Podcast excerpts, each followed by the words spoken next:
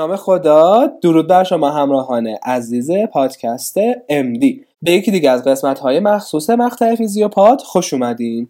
ممنونم که پادکست MD و page و کانال مخصوص ما را دنبال می‌کنین و به سایر دوستاتون معرفی می‌کنین. subscribe یادتون نره. در راستای توضیح در مورد course های مهم فیزیوپاتولوژی می‌رسیم به فصل بیماری های غدد و متابولیسم یا اندوکرینولوژی. همونطوری که قبلا روی این مباحث focus داشتیم غدد هم جزء اون course هایی که دونستن فیزیولوژیش خیلی به یادگیریتون کمک می‌کنه. یعنی واقعا خیلی از مباحث بالینی رو خود گایتون توضیح داده و استثنائا بیوشیمی هورمون همینجا خیلی کمک می‌کنه توی بحث غدد و همچنین علاوه بر اون بیوشیمی هورمون ها بیوشیمی کربوهیدرات ها و چربی هم تا یه حدودی بهتون کمک می‌کنه. البته اگر برای فصل کربوهیدرات ها و چربی کادرهای بالینی کتاب دوینا خونده باشین دیگه هستش واقعا دو چندان میشه. حالا توی مباحث بهتون میگم چرا. اما بریم سراغ این که مریض قدرت با چه علم نشانه هایی میاد و بیماری های شایعی که باید توی کورس قدرت یاد بگیریم چی است کتابی که من برای بیماری های قدرت انتخاب کرده بودم همون کتاب پاتوفیزیولوژی پورس بود. دیگه اینجا کتاب پاتوفیزیولوژی مثل لیلی برا قلب وست برا ریه یا رینکه برا کلیه دیگه نیست. از حالا به بعد تقریبا چون مباحث خیلی دیگه فیزیوپاتای سنگین نداره کتاب پورس کتاب خیلی خوبیه. باز اگر که تمایل نداشتیم می‌تونید از کتاب خلاصه تر شده یه Introduction to Pathophysiology of Disease که مال انتشارات مکراهیل لانجی بود استفاده بکنید باز اگه نخواستین از همون اطلس تی ام که پاتوفیزیولوژی بودن می‌تونید استفاده بکنید و در نهایت مثل همیشه کتاب هاریسون هم کتاب خیلی خوبی هست برای بحث قدرت.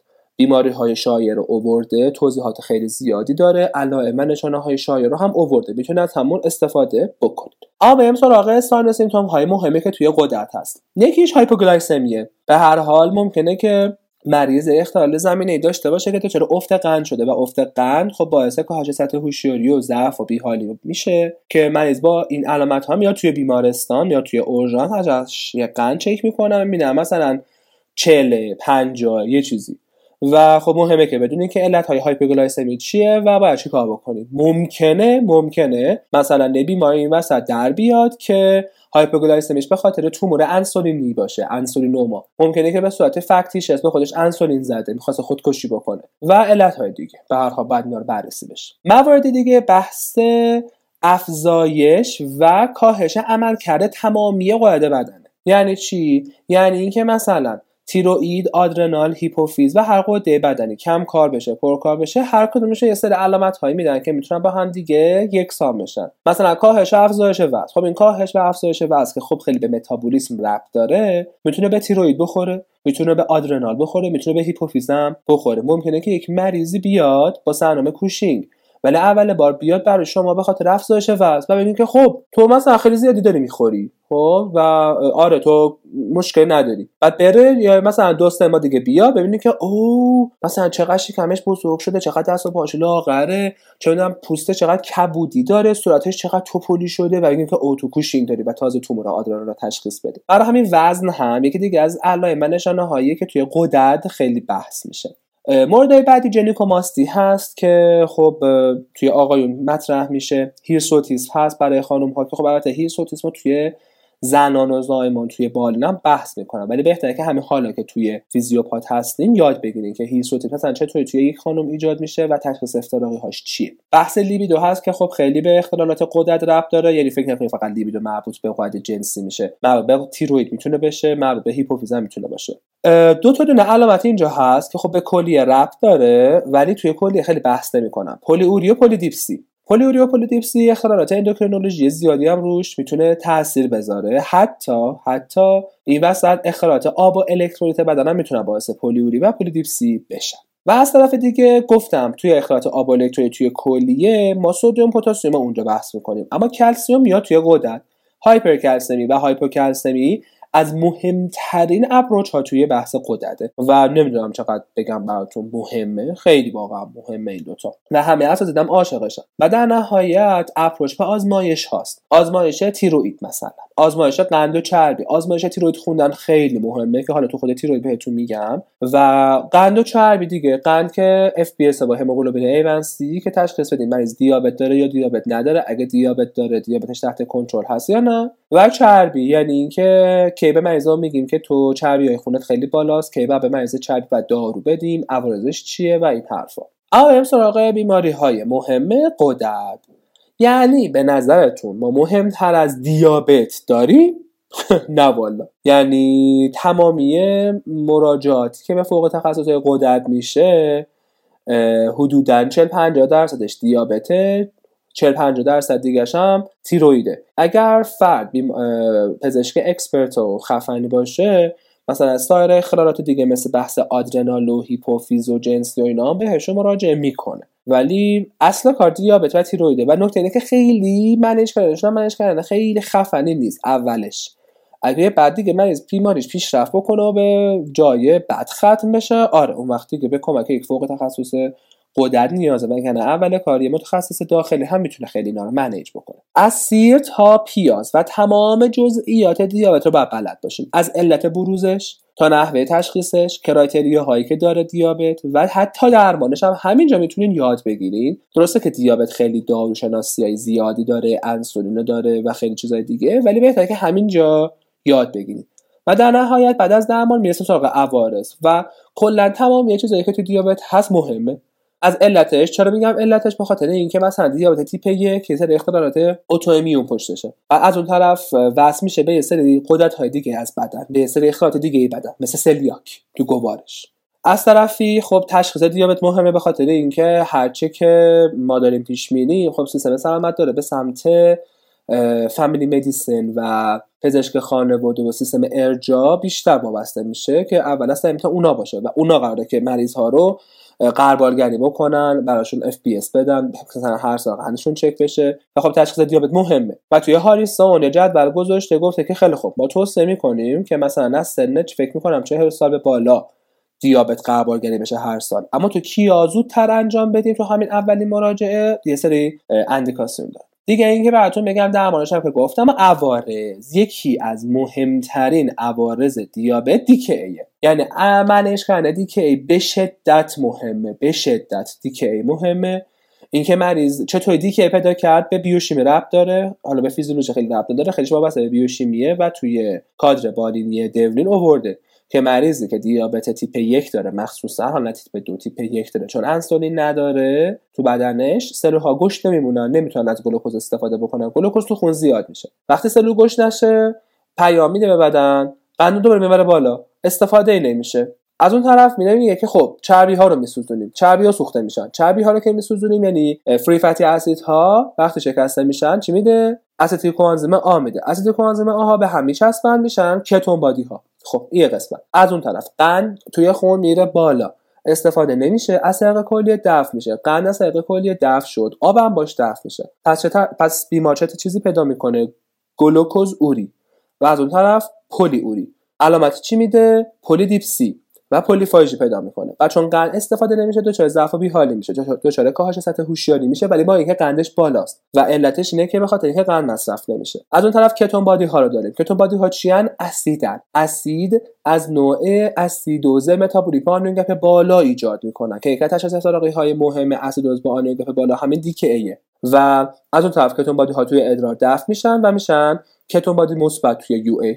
پس مریض میاد کاهش هوشیاری جوونه مثلا دل درد داشته نمی‌دونم تهوع استفراغ پیدا کرده یا یه عفونتی پیدا کرده حالش بد شده میارنش اورژانس. قندش اندازه می‌گیرن 400 خب. یه UA ازش می‌گیرن کتونش مثبته قندش هم مثبته خب میشه DKA سریع سرم تراپی یه پتاسیم چک می‌کنیم درمان چیه؟ درمان انسولینه. اما پتاسیم این وسط خیلی مهمه. باید حواسمون به پتاسیم باشه حواسمون به سدیم باشه حواسمون به قندش باشه سرمش باشه. مهمترین اتفاقی که برای مریض DKA میفته سرم تراپیه. بعد بر اساس پتاسیم تصمیم می‌گیرن که به مریض انسولین بزنن یا انسولین. نه که اون دیگه خیلی بالی میشه خیلی خیلی توضیح دادم. برای همه دیکی خیلی مهمه و اوردر نویسی و اینا که هر کدوم از اوردرایی که بر مریض دیکی می‌زنن چرا؟ علتش چیه؟ اینه. دوم بیماری مهم تیرویده واقعا تیروید هم به اندازه دیابت خیلی مهمه و بیماری خیلی شایعی هم هست. تیروید پر اختلاله یعنی پانکراس با اینکه دیابت میده و دیابت یک بیماریه تیروید دیگه ارگانه یه قد است. و بیماری هایی که داره زیاده. کم کاری می‌تونه بده به انواع مختلفی. پرکاری می‌تونه بده به انواع مختلفی. تیروئیدیت ما داریم. چهار مدل تیروئیدیت داریم که بعد واقعا یاد بگیرید تیروئیدیت هاد تحت هاد خاموش و فیبروزان یا ریدل. نحوه اختراق این تیروئید تا از هم دیگه مهمه. درماناشو مهمه. تومورهای تیروئید داریم. حدودا 4 5 مدل ما تومور تیروید داریم که خب توی پاتولوژیتون هم هست خیلی خیلی مهمه تومورهای تیروید اپروچ به نودول تیروید داریم مریض میاد یه هویتی که تیرویدش بزرگ شده یه تیکه است. دست می‌ذاریم که آره مثلا در حد دو سانته نودوله. خب حالا چی کارش بکنم؟ یه اپروچ داره. اپروچ ما از های تیروید داریم که آقا مریض اومده TSH TTT رو براش چک شده. چه اختلالی داره؟ ببینیم چطوریه. که خب خیلی مهمه که اپروچ با TSH شروع می‌کنن که آیا بالا از نرماله یا کم از نرماله که توی هاریسون هم هست. و این مثلا می‌دونه اسکن تیروید داریم که هم توی اپروچ به نودول تیروید مهمه هم توی های تیروید مهمه. این اسکن تیروید یاد بگیریم که چیه به خاطر اینکه خیلی علمیه. ترکمن پس تیروید خیلی بالینیه همه چیزش به هم وصله. فیزیولوژی تیروید بیوشیمی تیروید بیوشیمی هورمونش که چطوری ساخته شده پاتوفیزیولوژی بالش همش به هم وصله و واقعا یک پکیج کل تیروید که همه چیز میشه با هم دیگه توجیه کرد. در نهایت دو تا بیماریش خیلی مهمه کمکاری تیروید و پرکاری تیروید که هر علامتی می‌تونه بده. مریض پرکاری تیروید می‌تونه تپش قلب فقط داشته باشه. همش میگه تپش قلب داره. خب بابا مریض تپش قلب داره. یه دونه نوار قلب گرفتی دیگه مشکل قلبی نداره. خب به فکر تیرویدش باش. یا نه مریض کمکاری تیروید همیشه ضعف و خستگی و پفالود و ایناست. خب من مثلا ممکنه که به خاطر تنگ نفس هم بیاد. خب آقا مریضی که تنگ نفس داره حواست باشه غیر قلب و ریش به فکر تیرویدش هم باش به فکر آنمیش هم باش. ممکنه که به اینا ربط داشته باشه. و یک دیگه از خوبی های تیروید که دوتا دارو دونه بیشتر نداره. یا لبوتیروکسینه که برای کمکاری میدن یا مثلا متیمازول پروپیل که خب بیشتر متیمازوله برای پرکاری تیروید. و بیوشیمی این دارو هم خیلی مهمه که حتما خوندین توی بحث بیوشیمی که چطوری این داروها اثر می‌ذارن؟ کجا اثر می‌ذارن؟ چه چیزی را مهار می‌کنن؟ و اما بریم سراغ قده بعدی. قده بعدی آدرناله. آدرنال هم باز مثل سایر قاعده بدن یه کم کاری داره یه پر کاری داره. بیماری های خیلی مهمی اینجا داریم. پاتوفیزیولوژی های خیلی قشنگی داره واقعا. اینکه آلسترون چطوری تحریک میشه ترشحش؟ آلسترون وابسته به ACTH نیست. آلسترون وابسته به رنینه. وابسته به پتاسیم بدنه. وابسته به سدیم بدنه. همونجوری که توی فیزیولوژی انشالله خوندین سیستم جوکستا گلمنولا اینکه من چطوری کوشینگ پیدا می‌کنه چطوری آدیسون پیدا می‌کنه. علت آدیسون چیه؟ علت کوشینگ چیه؟ علت hyperaldosteronism چیه؟ و علت pheochromocytoma یعنی آدرنال سه تا تیکه داره دیگه. هر کدومش یه کم کاری یه پر کاری کم کاریشون کلا میشه آدیسون. خب آدیسون بیماری immune ه که هر سه تا لایه خب درگیر می‌کنه و بیشتر برامون دو تا لایش مهمه. اون هورمون آلدوسترون و هورمون کورتیزون. کوشینگ خب علتش مهمه سه حالت داره. ها نمی‌دونم فوکروموسایتوم که مدولای قد فوق کلی اصلا درگیره و کلا جداست. از اون سه لایه. و یه بیمار دیگه اینجا میمونه به اسم CAH Congenital Adrenal Hyperplasia. این CAH هم جزء مهمترین بیماری هاست که توی سوال امتحان خیلی میدن. والا من توی بالی ندیدم ولی هست به هر حال کیسش. ولی بیماری های خیلی مهمی توی CH مطرح میشن که باید بلد باشین علامتشون چیه چطوری تشخیص میدن چطوری ایجاد میشه و چطوری از هم دیگه افتراق بدیم و اینا مورد بعدی غده پاراتیروید و متابولیسم کلسیم و فسفوره. گفتم جز مهمترین مباحث توی پزشکی و غدد approach به هایپرکلسمی و هایپوکلسمیه که خب مریض اگه اختلال کلسیم داشته باشه در کنارش آلبومین چک می‌کنن و PTH و فسفر حالا ویتامین دی هم هست. اینا این که کدوم بالا کدوم پایینه هر کدوم که تشخیص افتراقی های داره خیلی مهمه که آیا مربوط به پاراتیرویده مربوط به کلیه است مربوط به cancer توی بدن. خب این خیلی مهمه که ممکنه که شما بتونید تشخیص بدین که wow توی cancer داری ها که هایپرکلسیم پیدا کردی و این حرفا. یه کمی متابولیسم کلسیم و فسفر و پاراتیروید و ویتامین دی پیچیده است به خاطر اینکه هم کلیه توش دخیله هم دستگاه گوارش توش دخیله برای همین به هم وصله و به هم دیگه اینا رو توجیه بکنه با هم دیگه یاد بگیر مورد بعدی فرمان روای بدنه یعنی غده هیپوفیز. غده هیپوفیز خب هورمونایی که ترشح می‌کنه دیگه TSH برای تیروئید ACTH برای آدرنال LH FSH برای گونادها یه دونه هورمون رشد داره یه دونه پرولاکتین داریم. برای بحث هیپوفیز خب برای تیروید و آدرنال و گوناد اختلالاتی که میده همشون میشن ثانویه. یعنی اینکه ما تمامی پرکاری ها و کمکاری های قوت بدنمون یا حالت اولیه دارن که خود قده درگیره. یا حالت ثانویه داره که مشکل توی هیپوفیزه که اون هورمون های ترشح کننده ترشح نمیشه. اما غیر از اینها هیپوفیزی اختلال داره توی هورمون رشدش که باعث ایجاد ژیگانتیسم و آکرومگالی میشه که خب بعد یاد بگیرین این آکرومگالی رو آکرومگالی خیلی مهم از ژیگانتیسمه. و از اون طرف هم یه دونه پرولاکتین داریم که پرولاکتین هم توی بالین خیلی کاربرد داره مخصوصا توی قسمت زنان چرا؟ به خاطر اینکه پرولاکتین که میره بالا روی لیبیدو اثر می‌ذاره و مریض میاد میگه با کاهش لیبیدو. و از اون طرف هم توی زنان این اتفاق خیلی میفته و و آمنوره. آمنوره یک یافته توی زنان خیلی مهم هم هست. پس در واقع approach به این هایپر پرولاکتینمی این که علتاش چی چه علامت هایی میده چطوری approach بکنیم و در نهایت کی توموره کی تومور نیست مهم.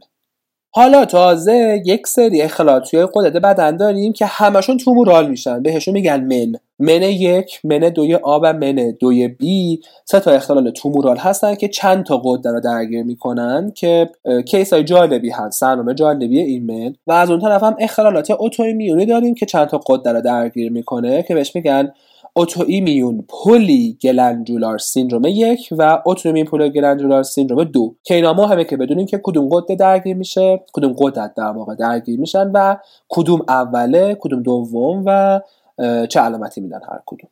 و در نهایت که بررسی نکردیم من قدرت بدن آها گنات ها دیگه گنات ها که گفتم دیگه اونام اخراجشون یا کم کاری میده یا پرکاری. دیگه پرکاریشون می‌تونه باعث بلوغ زود رسای اینا بشه که خب شاید توی اطفال بهتون توضیح بدن. و از اون طرف هم لیبیدو رو گفتم که خب لیبیدو خیلی مهمه توی بحث قاعده جنسی و کلا تو مبحث قدرت که ممکنه که مریض حتی یه تومور داشته باشه تو بدنش چرا که نه ممکنه تشخیص تومور بده اینم از بحث قدرت. اما بریم سراغ متابولیسم. از بحث متابولیسم اون چیزی که خب گریبانگیر جوامع چاقیه و اون چیزی که شما باید یاد بگیرید بحث اختلالات چربیه. اختلالات چربی مهمن مثل هایپر کلسترولمی فامیلی مثل دیس‌بتالیپوپروتئینمی مثل آبتالیپوپروتئینمی و این حرفا. لیپوپروتئین ها مهمن همونجوری که توی بیوشیمی خوندیم لیپوپروتئین مثلا apo B 100 چطوریه apo B 48 چطوریه بعد chylomicron این وسط کدوما داره LDL چطوریه HDL چطوریه این حرفا. چرا؟ به خاطر اینکه هر کدومشون یه سری اختلالات میدن. داروها رو ما این وسط داریم. اینکه آقا مثلا داروی فنوفیبرات یا جن فیبروزی چطوری اثر می‌کنه؟ استاتین چطوری اثر می‌کنه؟ اینا خیلی خیلی مهمه. و اینم از کورس پاتوفیزیولوژی قدرت. پاتولوژی قدرت مثل خیلی از اختلالات دیگه ای که توی بدن رخ میده خیلی سلولی مولکولیه. برای همین پاتولوژی رابینز شاید خیلی چیزی بهتون اضافه نکنه. به هر حال بهتون درس میدم باید هم بخونی ولی اکثرا هم مباحث پاتوفیزیولوژی و هم مباحث قدرت خودتونه. خیلی چیز خاصی نیست. و اما در نهایت فارماکولوژی. باز فارماکولوژی قدرت سه تا حالت بیشتر نداره. یا داروهای کاهنده قند خونه به خاطر اینکه واقعا مهمن داروهای ضد دیابت یا داروهای تیرویدن یا استروئیدها. مکانیسم داروهای کاهنده قند خون حالا چه خوراکی چه تزریقی. حالا منظورم از تزریقی همون انسولینه و داروهای خوراکی خیلی خیلی مهمه. الان دارن به صورت روزانه داروهای جدید تولید می‌کنن. مثلا ما اون اول که پاتوفیزیولوژی قدرت بودیم یه سری مکانیسم رو اصلا به نگفتن. بعد که اومدم توی بالین اتفاقا توی اینترنی به داروهای جدیدی رسیدیم. ای این چیه؟ کجا بوده؟ ها چه باحال. مثلا گلوریپا که از امپا گلیفلوزین گرفته میشه. یعنی امپا گلیفلوزین که نه گلوریپا در واقع اسم تجاریه. امپا گلیفلوزینه. یه دارویی که برای دیابت اثر داره و خیلی هم خوبه. مثلا ما نمی‌دونستیم. ای ای چه جالب.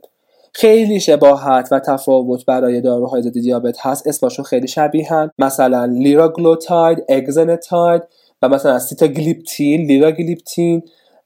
و این حرفا. یعنی باید اسمشون خوب یاد بگیرید عوارض خیلی دارن منع مصرف خیلی دارن و بلد بشه منع مصرفشون و عوارضشون رو بلد باشین که خب از مهمترین عوارض و منع مصرف و بحث متفورمین هست که خب خیلی داروی پر کاربردی متفورمین. لازم نیست دوز حفظ بکنیم توی فارماکولوژیتون. اینا صد بار گفتم. دوز نمی‌خوایم فعلا. بعدا انشالله در آینده یاد بگیریم دوزا ولی اینکه مکانیسم اثر چیه؟ چه عوارضایی میده؟ اندیکاسیون و کنتر اندیکاسیونش چیه؟ باید خیلی خوب یاد بگیریم. مثلا یه سری داروهای کاهنده قند خون هستن که هایپوگلایسمی واقعی میدن. یه سریشون هایپوگلایسمی نمیدن پس safe ه. خب اینا کدوما مثلا سولفونیل اوره خیلی خطرناکه. سولفونیل اوره مریض می‌خوره زیادی خورده خب با افت قند میاد اورژانس. خب از اون طرف مثلا داروهایی هستن که رو وزن اثر می‌ذارن. مثلا انسولین وزن زیاد می‌کنه. مثلا متفورمین رو میگم می‌تونه وزن کم بکنه یا وزن ای نوت نگه داره. ولی مثلا پیوگلیتازون و روزگلیتازون به خاطر ادمی که میدن یک کمی وزن زیاد می‌کنن. پس نگاه کنیم مهمه که بدونین که هر کدوم چه کارایی می‌کنن. داروی دسته ولی گفتیم داروهای تیرویدی که گفتم داروهای تیرویدی که لوتیروکسینه که خب لوتیروکسین خوردنش مهمه.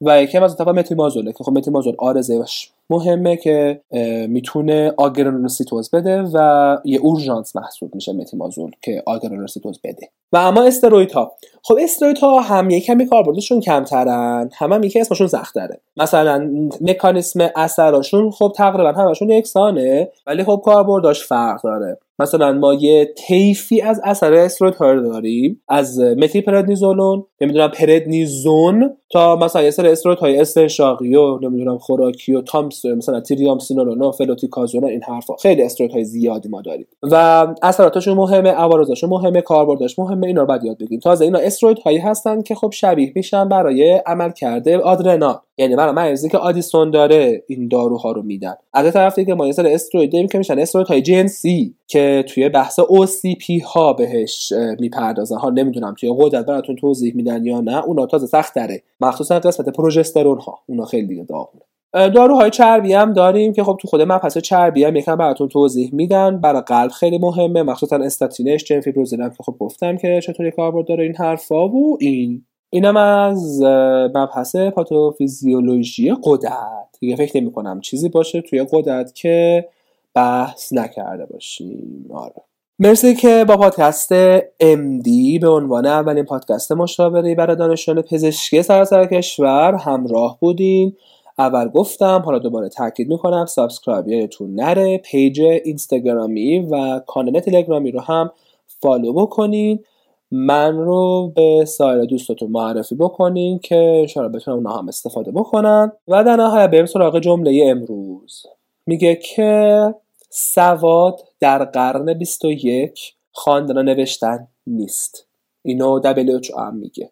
بلکه توانایی از یاد بردن نادرست ها و دوباره یاد گرفتن است. الان اینقدر علم در حال تغییره که داره واقعا راست میگه. پس سواد خوندن نوشتن دیگه نیست. توانایی از یاد بردن نادرست ها و دوباره یاد گرفتن است. جهت ارتباط با من همونطور که می‌دونید می‌تونید به کانال تلگرامی Magnificent Underline Doctors و همچنین پیج اینستاگرامی Magnificent Underline Doctors مراجعه بکنین منتظر سوالات پیشنهادات و انتقادات شما عزیزان هستم و همچنین منتظر قسمت بعدی پادکست MD باشید و خداوند مثل همیشه یارو نگهدارتون باشه. فعلا.